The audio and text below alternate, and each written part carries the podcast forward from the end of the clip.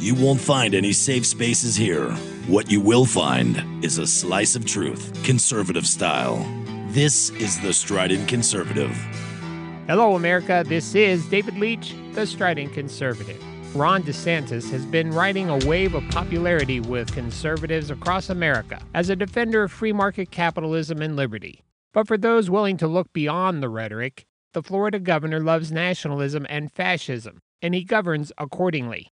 Once the exclusive purview of Democrats and the far left, liberty killing big government has been embraced by so called conservatives within the Republican Party under a rebranded version of conservatism called nationalism. National conservatives believe traditional conservatism has paid too much attention to freedom. National conservatives claim to reject the socialist belief that the state can and should dictate economic activity.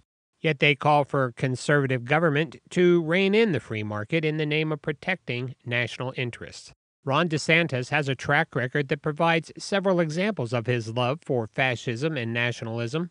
In 2021, he signed a bill that attempted to use the power of government to control social media companies. It was later ruled unconstitutional.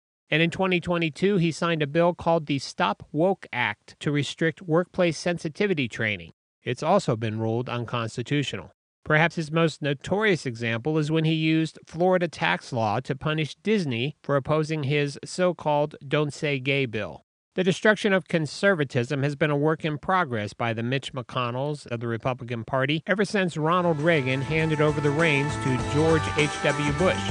But the stark reality of its demise has come sharply into focus with the Republican Party's love of nationalism and fascism.